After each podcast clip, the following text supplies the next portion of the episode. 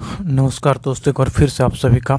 आज हम सभी जानेंगे डॉक्टर अंबेडकर एक प्रखर विद्रोही के प्रस्तावना के बारे में। ये जो बुक है, बहुत ही शानदार है। अगर आप बाबा साहेब के फ़ैन हैं, या फिर आपको लगता है कि डॉक्टर अंबेडकर को जानना बहुत ही ज़रूरी है तो ये सही बात आप सोचते हैं। क्योंकि बिना अंबेडकर को जाने हुए, हम भारत को एक तरीका से समझने में कहीं ना कहीं कुछ चीज़ है, जिसको हम लोग जिस चीज़ को जानना चाहिए, उस चीज़ को हम छू नहीं पाते हैं, है ना? उसको उस नज़रिए से नहीं देख पाते हैं, जिस नज़रिए से बाबा साहब देखते हैं। तो आइए, ये जो डॉक्टर अंबेडकर एक प्रखर विद्रोही है, उसकी प्रस्तावना के बारे में जानते हैं। उसमें क्या है? यह सुविज्ञात है कि डॉक्टर बाबा साहेब अंबेडकर एक प्रखर बुद्धिजीवी, विद्रोही व्यक्तित्व, प्रभावशाली वक्ता, अनन्य लेखक तथा शोध विधिवेता थे। इन सबसे अधिक वह एक अत्यंत महत्वपूर्ण क्रांति दृष्टा थे उन्होंने एक सच्चे खोजी के रूप में मानव के अधिकारों तथा मानव के गौरव को उच्च मानवीय सभ्यता की ओर अग्रसर करने के उद्देश्य से स्वयं को पठित किया। हमारा मानना न्यायोचित है कि डॉक्टर बाबा साहेब अंबेडकर को हम भारत का सपूत कहने का दावा करें, किंतु इतिहास उनका सही अर्थ में एक विश्व पुरुष के रूप में मूल्यांकन करेगा। उनका जीवन किसी विशेष क्षेत्र के हर वर्ग की मुक्ति के लिए समर्पित था। उनका संदेश संपूर्ण विश्व के उन सभी स्थानों और स्थितियों के लिए अर्थ रखता है, जहाँ मनुष्य मनुष्य के प्रति अन्याय एवं उच्च नीच का व्यवहार करता है।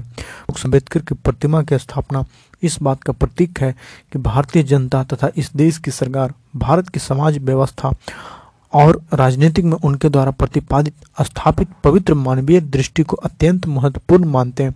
इस महत्वपूर्ण अवसर पर हम बाबा साहेब अंबेडकर को नमन करते हैं तथा उनके द्वारा प्रदर्शित मार्ग के प्रति हमारे समूचे राष्ट्र की प्रतिबद्धता को दोहराते हैं।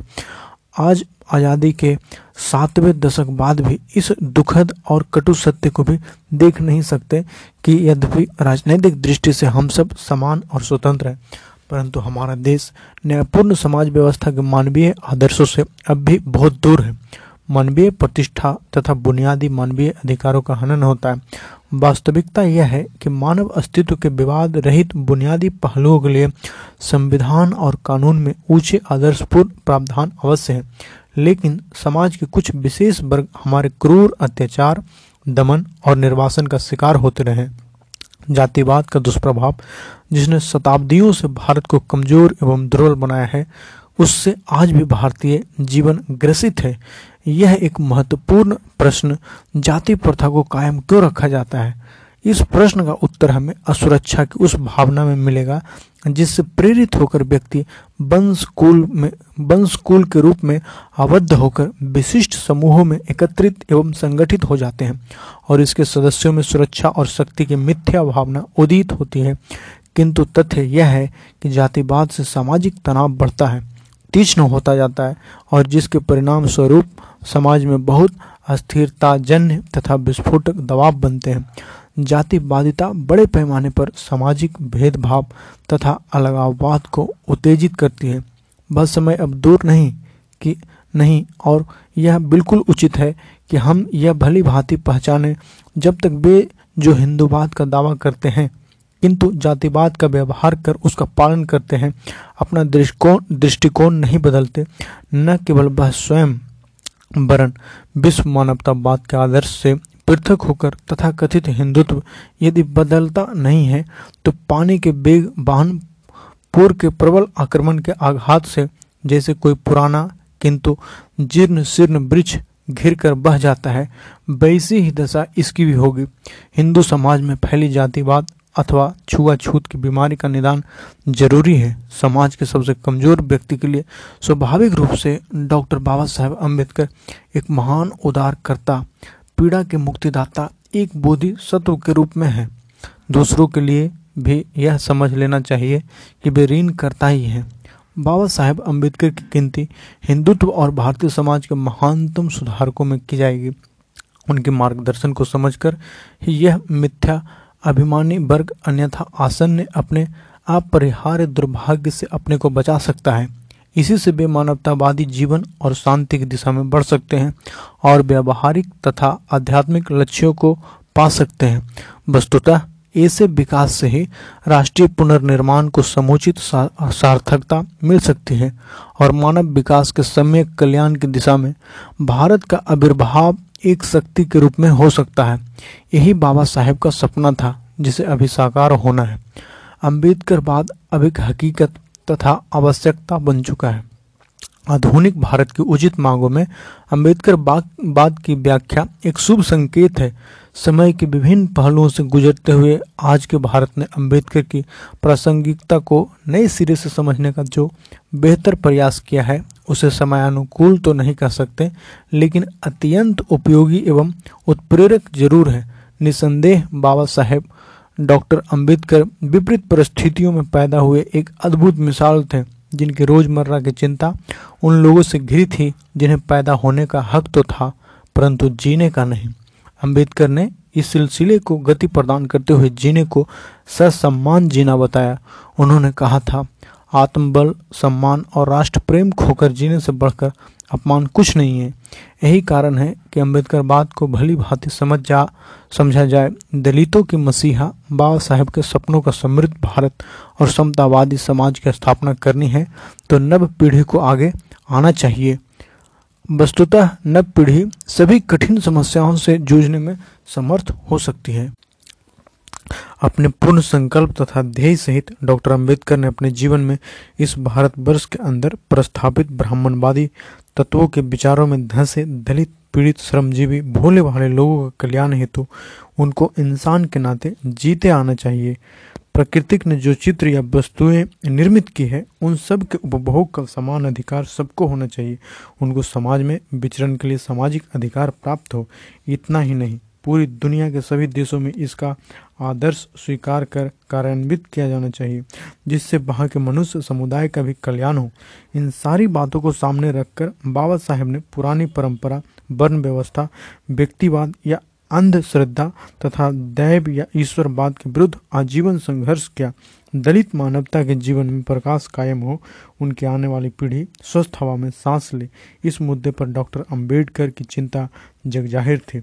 अंबेडकर यह समझते थे कि धर्म विशेष हिंदू की रूढ़ियों अंधविश्वासों, आडंबरों के मगर जाल में फंसकर समाज के उस दुर्बल घटक का क्या हसर होगा? यह अकल्पनीय है। इनको समूल नष्ट करने का आदर्श विचार ही अंबेडकर बाद है। बुद्ध के सन्मार्ग पर चलने वाले बोधिसत्व बाबा साहेब ने जो प्रतिमान स्थापित किए, जिन प्रतिकूल धाराओं में अपना संघर्ष जारी रखा, वह संपूर्ण मानव समाज के लिए प्रेरणादायक है। दुख के साथ यह कहना पड़ता है कि उन्होंने संवैधानिक अधिकारों को दिलाया तो ज़रूर लेकिन आज भी दलितों, शोषितों की बदहाली भी किसी से छिपी नहीं है। उनके संघर्ष को आगे बढ़ाने का दायित्व हर उस सच्चे भारतीय का है, जिसे इस देश की मिट्टी की आबो हवा से प्रेम है। गैर बराबरी पर खड़ा, चाहे वह समाज हो अथवा राष्ट्र, समृद्ध नहीं हो सकता। अतः समतावादी समाज का निर्माण एकमात्र समाधान है। डॉक्टर अंबेडकर की दृष्टि से व्यक्तिगत एवं सामाजिक जीवन में धर्म का अत्यधिक महत्व है। लेकिन वह धर्म, अंधविश्वासों, क्रूतियों और आडंबरों से मुक्त होना चाहिए। धर्म के महत्व को स्वीकार करते हुए बाबा साहेब ने हिंदू धर्म में व्याप्त बुराइयों वर्णवाद जातिवाद, छुआछूत ऊंच नीच के प्रति विद्रोह किया, जिसके कारण उन्हें हिंदुत्व का विरोधी कहा जाने लगा। परंतु तथ्य यह है कि अंबेडकर थोथी परंपराओं तथा रूढ़ियों के विरुद्ध थे, न कि असली धर्म के प्रतिरोधी। हिंदू धर्म ग्रंथों में यह स्पष्ट कहा गया है कि धारयति इति धर्म, अर्थात धर्म वह है जो मनुष्य को धारण करता है, जीवन को धारण करता है, और जो मनुष्य की आस्था, निष्ठा, विश्वास, कर्म और फल को धारण करता है। यहाँ तक तो धर्म की धारणा सही है, पर डॉक्टर अंबेडकर ने धर्म के नाम में वर्णवादी, जातिवादी तथा पुरोहितवादी नीतियों एवं व्यवहारों के प्रति विद्रोह किया। अब हिंदू कट्टरपंथी भी यह कहते हैं कि अंबेडकर एक प्रखर हिंदू थे। अंबेडकर की मान्यता थी कि स्वतंत्रता, समता, भाईचारा, मान सम्मान, मनुष्य तथा समाज को धारण करते हैं। अतः इनको धर्म से अलग नहीं किया जा सकता। उन्होंने धर्म के साथ ईश्वरवाद, परलोकवाद, नरक स्वर्ग, आवागमन, मरणोपरांत मोच कर्मकांड आदि को जोड़ना व्यर्थ माना। अंबेडकर ने उन सब धार्मिक एवं सामाजिक प्रतीकों के प्रति विद्रोह किया जो आदमी की गरिमा एवं इंसानियत को नष्ट भ्रष्ट करते हैं। वह चाहते थे कि धर्म को एक जीवन शैली के रूप में व्यावहारिक बनाया जाए तो उससे अच्छे परिणाम फलित होंगे। यहाँ यह उल्लेख करना उचित होगा कि डॉक्टर अंबेडकर भाषावाद तथा सांप्रदायिकता के नाम में भेदभाव करने के विरुद्ध थे। उन्होंने स्वयं कहा था, हमारे देश में भाषावाद का दूसरा नाम सांप्रदायिकता है। जब आप भाषाधारित कोई प्रदेश बनाते हैं तो जो कुछ होता है, वह है कि आप प्रशासन के तार एक ही समुदाय को सौंप देते हैं, जिसे बहुमत वाला समुदाय कहा जाता है। और अनेक प्रदेशों के उदाहरण दे सकता हूँ, जहाँ ऐसा होता है।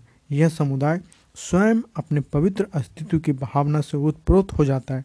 फलतः वह प्रदेश घटिया प्रकार की सांप्रदायिकता का व्यवहार प्रारंभ करने लगता है, जिसे अन्यथा भेदभाव कहते हैं। भेदभाव अन्यथा पैदा करता है और अन्याय, भेदभाव माफ़ कीजिए, अन्याय पैदा करता है और अन्याय दुर्भावना उत्पन्न करता है। यदि हमारा भाषावाद सांप्रदायिकता के साथ नहीं जुड़ता है, तब अपना भाषावाद किसी के लिए बिल्कुल खतरा नहीं होगा। संक्षेप में डॉक्टर अंबेडकर ने बहुत पहले ही भाषावाद, सांप्रदायिकता, साम, सामुदायिक प्रभुत्व और धर्माधारित राजनीति के प्रति अपने प्रखर विद्रोह का इजहार कर दिया था, ताकि बहुमत और अल्पमत में रहने वाले लोगों के बीच संतुलन एवं सद्भाव बना रहे। मनमुटाव, दूरी, अन्याय, अत्याचार, भेदभाव आदि का अंत हो जाए और देश की राजनीतिक प्रशासन व खुशहाली में सभी नागरिकों की भागीदारी संभव हो सके। अंबेडकर का प्रखर विरोध निश्चय ही रचनात्मकता और मानव मूल्यों के साथ जुड़ा हुआ था। इस जो प्रस्तावना है, इस पुस्तक की, डॉक्टर अंबेडकर एक प्रखर विद्रोह की, उस प्रस्तावना में कुछ भाग जिसके बारे में जो आपका डॉक्टर अंबेडकर सांप्रदायिकता और क्षेत्रवाद को लेकर, जो भाषावाद को लेकर जो अपना व्यक्त, मत व्यक्त करते हैं, वो इस पुस्तक में अंकित किया गया है। Doctor Baba Saheb Ambedkar writings and speeches खंड पंद्रह, उन्नीस सौ संतानवे पृष्ठ आठ सौ उनसठ साठ से लिया गया है ना? तो इसी पॉडकास्ट को समाप्त करते हैं। मिलते हैं इस बुक के नए, जो फ़र्स्ट चैप्टर है, उसमें। जल्दी थैंक यू सो मच जय हिंद।